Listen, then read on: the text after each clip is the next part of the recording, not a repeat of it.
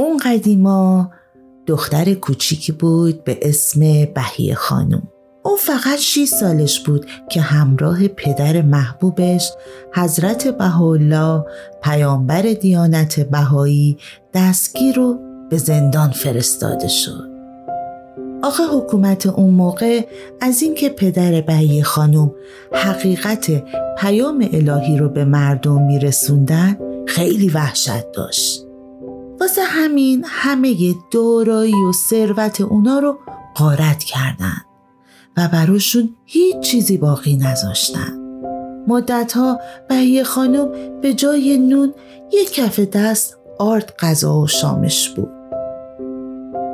بعد از مدتی که پدرشون آزاد شدن دوباره حکومت مجبورشون کرد که خونه و کشورشون رو ترک کنن و از اونجا برن. بهی خانم و خانوادش سوار بر قاطر شدن و به سمت بغداد به راه افتادن. بچه ها بغداد یکی از شهرهای همسایه ایران در عراقه. خلاصه سفر اونا سه ماه در سوز و سرمای سخت زمستون طول کشید.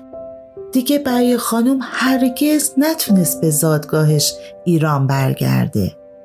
مدت ده سال همراه خونواده در بغداد موندن و بقیه دوران کودکیش رو اونجا گذرون که دوباره مقامای حکومت که هنوز از پدر بهی خانم وحشت داشتن اونا رو از بغداد بیرون کردن.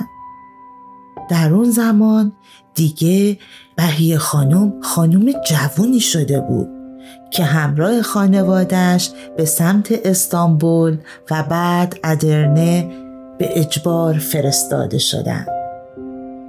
تقریبا پنج سال در ادرنه زیر فشار و ناراحتی زندگی کردند. بهی خانم دوباره دچار غمی بزرگ شد چون پدر محبوبش بار دیگه به زندان عکا فرستاده شده بود.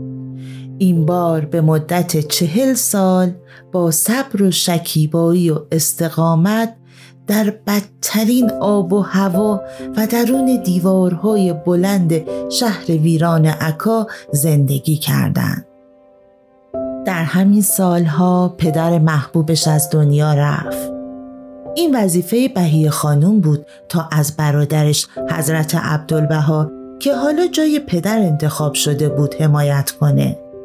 و وقتی که سالها بعد حضرت عبدالبها از این دنیا رفتن بهی خانوم بزرگترین پشتیبان و حامی نوه برادرش شوق افندی جوان شد.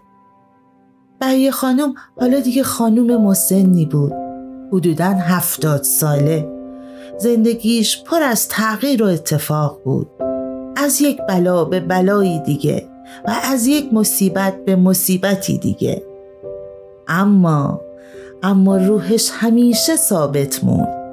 قلبش همیشه از محبت خدا لبریز بود. اون مستقیم و استوار باقی موند. بقار و شادی مهربونی و بخشش تا آخرین روزهای زندگیش بر روی این کره خاکی همیشه همراهش بود. باران و فاران عزیزم. ایشالا شما هم مثل بهی خانوم با استقامت در برابر مشکلات بیستین.